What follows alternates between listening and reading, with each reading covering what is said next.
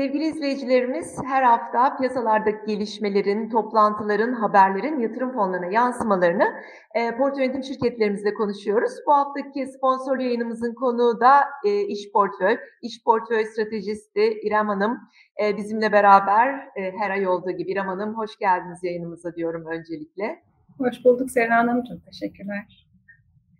Şimdi bu hafta oldukça kritikti.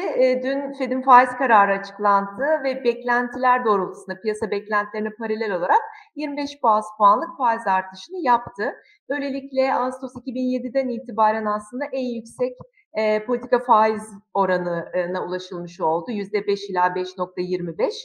E, tabii bunun sonrasında hem karar metni hem de Powell'ın vereceği e, mesajlar oldukça önemliydi. E, ve burada aslında piyasalar açısından olumlu olarak değerlendirilebilecek e, bir konu e, metinden geldi. E, metinde e, ek ifadesinin e, çıkartıldığını görüyoruz.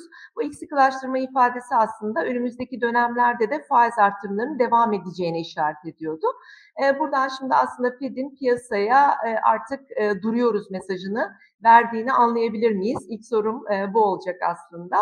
E, ve tabii ki e, bundan sonra e, acaba e, Amerika tarafındaki veriler e, Powell'ın da söylediği gibi veri odaklı gideceğiz diyor. Yani biz yine bakacağız aslında verilere diyor. Enflasyon da yüksek seyretmeye devam ettiğini söylüyor. Buralar buradaki bozulma e, tekrar Fed'i e, faiz arttırımına yöneltebilir mi? Ne dersiniz?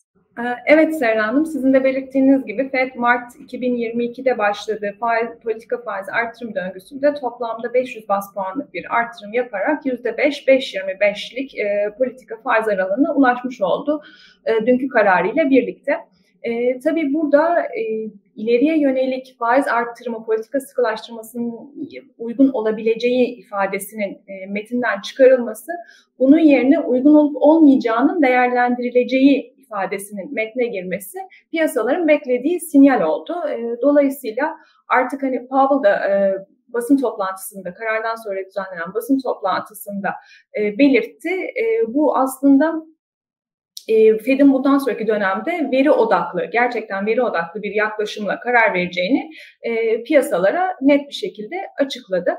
E, bundan sonraki dönemde yani özellikle hani Pablo ısrarla sorulan soru acaba artık siz durdunuz mu? Bu bir e, durma mıdır e, de, denildiğinde Pablo'nun e, bu karar aslında Haziran ayında verilecek bir karar e, diye cevapladığını gördük soruyor. E, gerçekten de bu dönemdeki veri akışı bu açıdan çok belirleyici olacak gibi görünüyor. E, bu kapsamda baktığımızda da zaten e, yarın e, tarım dışı istihdam verisi gelecek. Bu hafta zaten istihdam verilerinin açıklandığı bir haftaydı ABD'de. Haftaya da aslında enflasyon e, verileri açıklanacak, TÜFE verileri açıklanacak.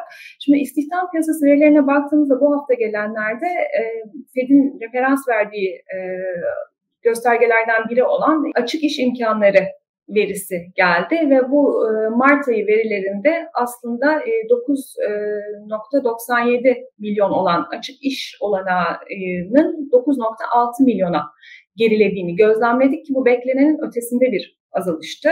Ee, keza istifa oranlarında bir gerileme var. Bu piyasalar açısından olumlu. İnsanların e, rahat bir şekilde iş değiştirmediğini ya da işte e, maaş artışları için iş değiştirmenin sıklığının azaldığını gösteriyor.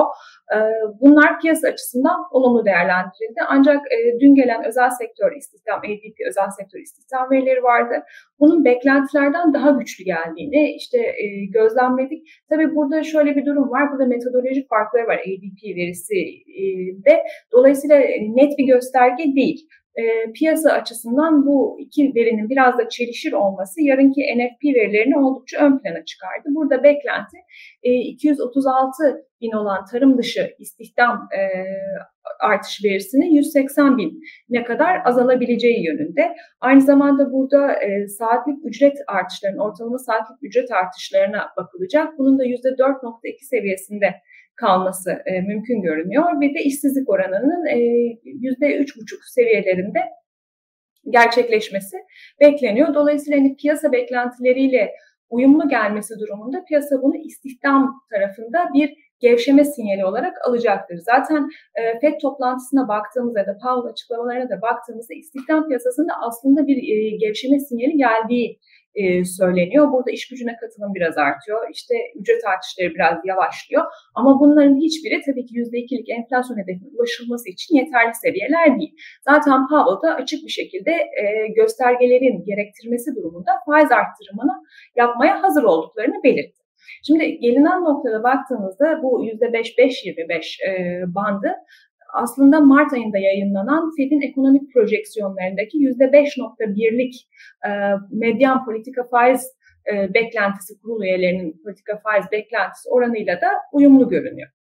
E, dolayısıyla veriler e, çok ekstra bir enflasyonda işte katılığa işaret etmediği sürece ya da istihdam piyasasında öngörülerin aksine bir hareket olmadığı sürece bu seviyelerde kalınması beklenebilir.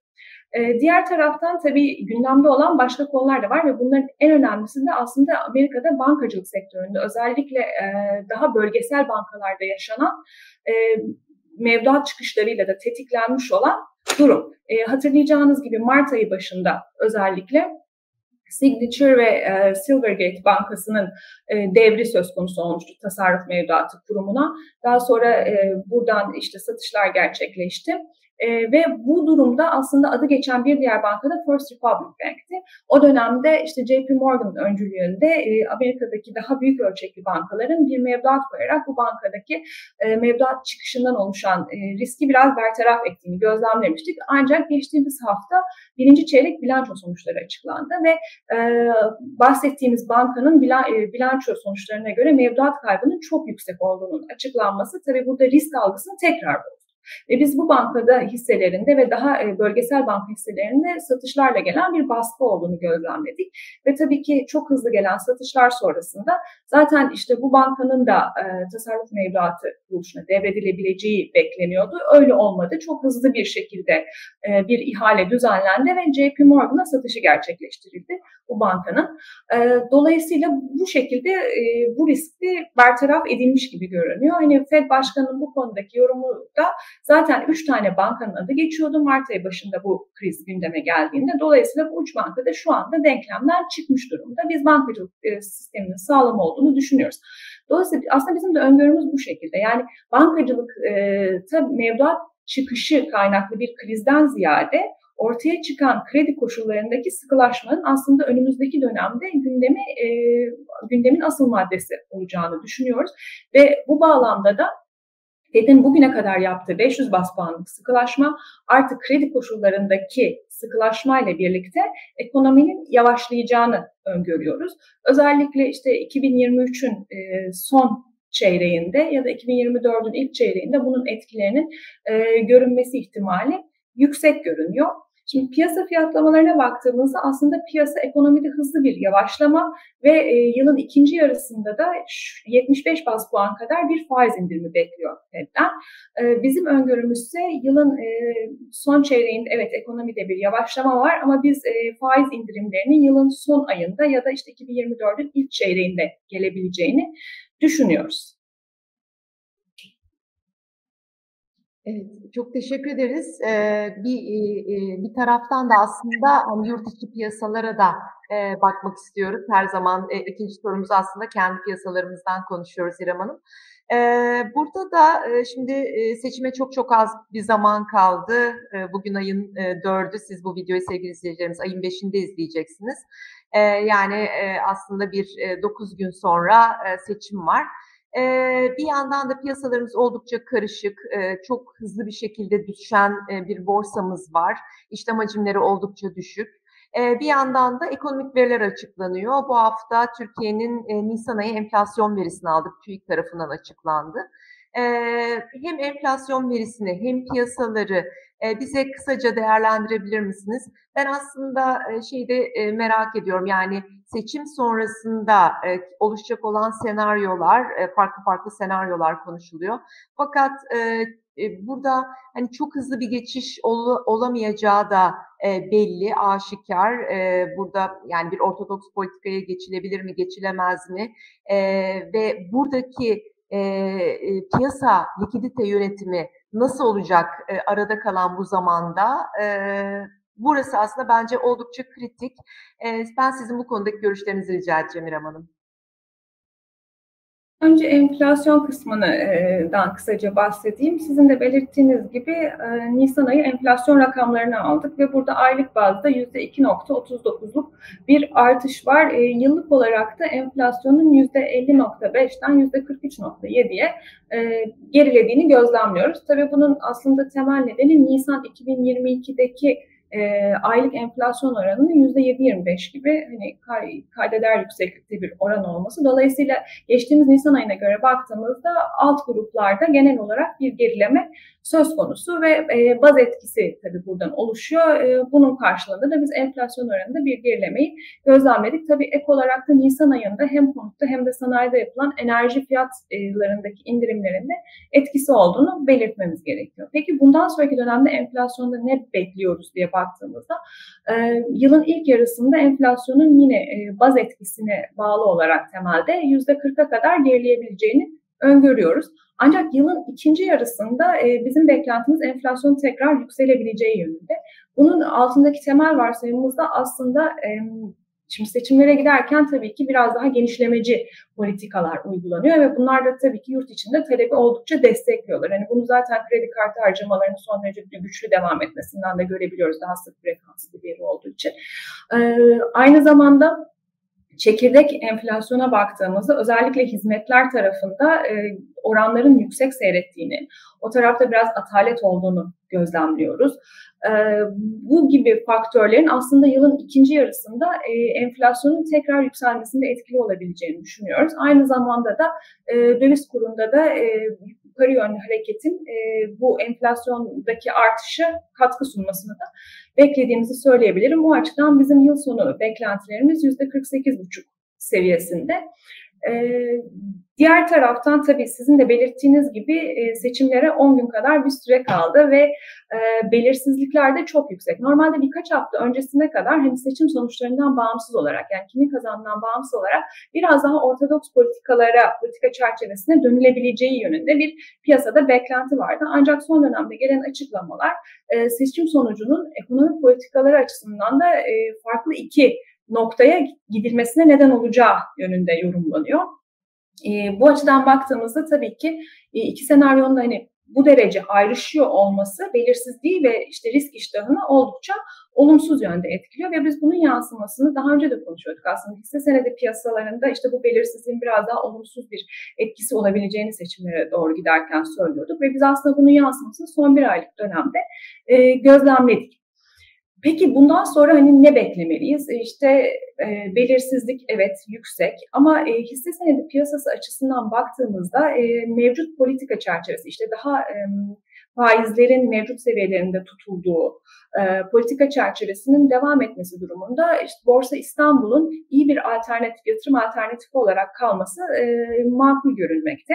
Diğer taraftan ortodoks politika çerçevesine dönülmesi halinde de orada işte faiz politikasının netleşmesi, arkasından uygulanacak politikaların netleşmesiyle beraber yatırımcı iştahının artması e, ve belki burada aslında gelinen seviyeler de göz önüne alındığında yabancı yatırımcı açısından da e, cazip e, görülmesinin olasılığını yüksek görüyoruz. Dolayısıyla yılın ikinci yarısında hani mevcut e, borsadaki baskının hafiflemesi makul görünüyor ve orada hisse yatırımlarında işte seçici olarak tabii ki yine hani endeksin tamamına yönelik e, değil ama seçici bir şekilde borsa yatırımlarının değerlendirilebileceğini düşünüyoruz. Tahvil tarafına baktığımızda ise yine son bir aylık dönemde getiri eğrisinde 200 bas puan işte ya da 500 bas puana kadar ulaşabilen e, artışlar olduğunu getirilerde gözlemledik. E, bunun tabii e, nedenlerinden bir tanesi de yani seçim sonucuna ilişkin e, olasılıklardan bir tanesinin faiz arttırımı ve işte kayda değer oranlarda konuşulan faiz arttırımlarının içeriyor olması. Bu tabii ki tahviller üzerinde baskı yaratıyor ve bunun yansımalarını da biz o piyasada gözlemlemekteyiz. E, bu açıdan e, seçim sonucu çok belirleyici olacak. Hani burada net bir yorum yapmak şu anda çok mümkün görünmüyor.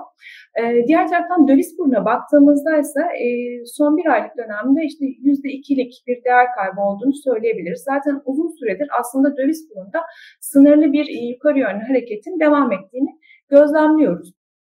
E, şimdi yatırımcı kuruluş raporlarına da baktığımızda e, ortodoks politikalara dönülmesi halinde kurda hızlı bir hareket olması ihtimali yüksek görünüyor. İşte burada e, zikredilen seviyelerde 23-25 gibi dolar TL kuru açısından seviyeler. Ee, diğer taraftan mevcut politikaların da devam etmesi, ettirilmesi durumunda yine e, yurt içinde döviz talebinin e, yüksek kalması mümkün görünüyor. Çünkü zaten işte cari e, denge rakamlarına baktığımızda ya da dış ticaret dengesi rakamlarına baktığımızda burada bir ihtiyaç söz konusu. E, diğer taraftan vatandaşların e, bir e, riskten korunma aracı olarak işte döviz ya da dövize endeksli yatırımları olan ilgisinin de devam etmesi makul görünüyor. E, ancak tabii bu talebin karşısında arz tarafında yurt dışından gelen portföy yatırımları hem zaten e, küresel konjonktür olarak baktığımızda e, çok destekleyici değil. E, diğer taraftan da tabii e, Merkez Bankası'nın e, yurt içinde döviz arz talebini sağlamak için e, etkin rol oynadığını biz bir süredir gözlemliyoruz. E, bunun işte e, ne şekilde devam edebileceğine ilişkin e, görüşler biraz farklılaşıyor. E, bu açıdan baktığımızda tabii Merkez Bankası rezervlerinde de işte 129 milyar seviyesine kadar ulaşan rezervin e, son birkaç haftalık dönemde işte 116 milyara kadar gerilemiş olması, işte kompozisyondaki bir takım değişiklikler burada belirsizlikleri artırdığı şeklinde yorumlanıyor. Ve dolayısıyla hani kurlar üzerindeki e, kur, döviz kurundaki hareketlerin biraz daha yukarı yönde oynaktan artabileceği beklentilerini ortaya çıkarıyor. Şimdi böyle bir beklentiniz olduğunda tabii ki ileriye yönelik bir döviz ihtiyacınız varsa hani bunu biraz daha önden almak isteyebilirsiniz. Ya da işte yatırımlarınızın bir kısmını yatırımlarınızda TL ağırlığını azalt, biraz döviz ağırlığını artırmak isteyebilirsiniz. Ya da hani spekülatif olarak buradan bir para kazanma olasılığı görüyorsanız burada da bir talebiniz olabilir. Dolayısıyla hani biz e, bu talebin bir miktar daha e, kurları yukarı yönlü e, hareket etmesine neden olacağını düşünüyoruz önümüzdeki dönemde baktığımızda. E, İrem Hanım, e, şimdi e, çok zor bir soru, zor bir zamanda biliyorum aslında ama e, tabii izleyicilerimiz de aslında e, paralarını korumak istiyorlar. E, bu ortamda e, nasıl hareket etmeliler? Portföylerinde neler olmalı? E, böyle belirsizlik ortamlarında hangi fonlar olmalı? E, bu konuda da e, cevabınızı çok merak ediyoruz. Tabii ki yani zaten yurt dışında e, belirsizlikler hani tamam FED faiz artırım döngüsünün sonuna geldi. Ancak ECB hala devam ediyor o açıdan baktığımızda. Bir de ilk bölümde aslında konuşmadık ama ABD'de bir de borç tavanı limiti sorunu ortaya çıkmış vaziyette. Hani piyasalar bunun Temmuz, Ağustos gibi gündeme geleceğini düşünüyordu. Ancak Hazine Bakanı Yalın'ın bir açıklaması oldu ve dedi ki Haziran ayı başında biz borç tavanı limitine ulaşmış olacağız. E, bunun acilen çözülmesi lazım. Bir anda ortaya çıkan bir sorun olarak karşımızda. Ve burada hani çok kısa bir e, detaylandırmak gerekirse 9 Mayıs'ta ABD Başkanı e, hem Cumhuriyetçilerle hem de azınlık e, gruplarının temsilcisiyle Senato'daki görüşecek e, ve sorunun çözümü için de kısa süre kalmış olması e, burada belirsizliği yüksek e, seyretmesine neden oluyor ve ABD'de kısa vadeli faizlerde özellikle bir ay, üç ay vadeli faizlerde biz ciddi anlamda yükseliş gördük. İşte 4.45, 5.20 yüzde e, bu bantta seyreden kısa vadeli faizler söz konusu. Dolayısıyla hani risk iştahı tamamen pozitife dönmüş değil. Yine yılın sonuna doğru ikinci yarısında bir resesyon ihtimali ABD'de gündeme gelmiş vaziyette. Yine işte bankacılık krizine ilişkin endişeler zaman zaman süzüne çıkıyor. Jeopolitik tarafa baktığımızda zaten hani Rusya-Ukrayna arasında devam eden bir savaş var ve Mayıs ayı ile birlikte hani burada e, biraz daha e, durumun e, hararetlenmesi söz konusu görünen o ki. Dolayısıyla yurt dışında belirsizlikler yüksek. Yurt içini zaten e, biraz önce konuştuk. Hani 10 gün sonra bir seçim var. Seçimin sonucuna ilişkin ciddi anlamda işte ekonomik ekonomi politikalarına ilişkin belirsizlikler yüksek. Dolayısıyla tabii bu yatırımcılar açısından çok e, oldukça zorlu bir konjonktür yaratıyor. E, bizim burada e, aslında e, yatırım e, fonu sepetlerinin önemli bir alternatif olduğu görüşümüz devam ediyor. Çünkü ortaya çıkacak hani güncellemelere bağlı olarak portföylerdeki ağırlıkların aktif olarak ayarlanması aslında önemli ve e, çok e, aktif bir şekilde piyasayı takip etmeyen yatırımcılar ya da işte aksiyon olma, almakta biraz daha e, yavaş kalabilecek yatırımcılar açısından aslında e, bu şekilde yönetilen fonlar iyi bir alternatif sunuyor. Ayrıca risklerin dağıtılması ya da işte piyasalardan gelecek veriler ya da e, sonuçlara ilişkin hızlı e, adımlar atılması açısından da olumlu olduğunu düşünüyoruz. Burada farklı risk iştahlarına göre işte iş portföy e, temkinli, iş portföy dengeli ve iş portföy atak konsepti fonları var. Yatırımcılar tabii bunların işte şeylerine bakabilir, içeriklerine inceleyebilirler performanslarını. Ve tabii burada belirtebileceğimiz bir noktada Haziran ayına kadar e, bu fonlarda devam edecek olan e, stopaj avantajı. Dolayısıyla Haziran ayına kadar bu fonlara giriş yapacak yatırımcılar ne zaman sattıklarından bağımsız olarak e, stopajdan muaf olacaklar. Bu da önemli. Ama e, yatırımlarını daha aktif yönetmek isteyen yatırımcılar açısından baktığımızda, hani kendi portföyleri açısından, e, biz burada e, altın yatırımlarının hala cazibesini bir miktar koruduğunu e, değerlendiriyoruz. Zaten 2000 dolar seviyesinin üzerine çıkmış bir e, altın ons fiyatı mevcut. İşte demin saydığım aslında belirsizlikler ve e, nedeniyle şimdi önümüzdeki dönemde e, ABD tarafında resesyon ihtimali e, altını destekleyecek bir konudur. Aynı zamanda bu borç e, tavanı limiti sorunu yine altın açısından destekleyici olabilecektir. Jeopolitik riskler aynı şekilde. Dolayısıyla hani altın dolar bazında e, olumlu seyretmesi makul görünüyor açıkçası. Yılın e, kalan döneminde de tabii ki burada dalgalı bir seyir her zaman olacaktır. Çünkü altın oynaklığı yüksek bir emtia. E, diğer taraftan Eurobond yatırımlarının hani yatırımcılar tarafından oldukça e, ilgi görmeye devam ettiğini e, gözlemliyoruz.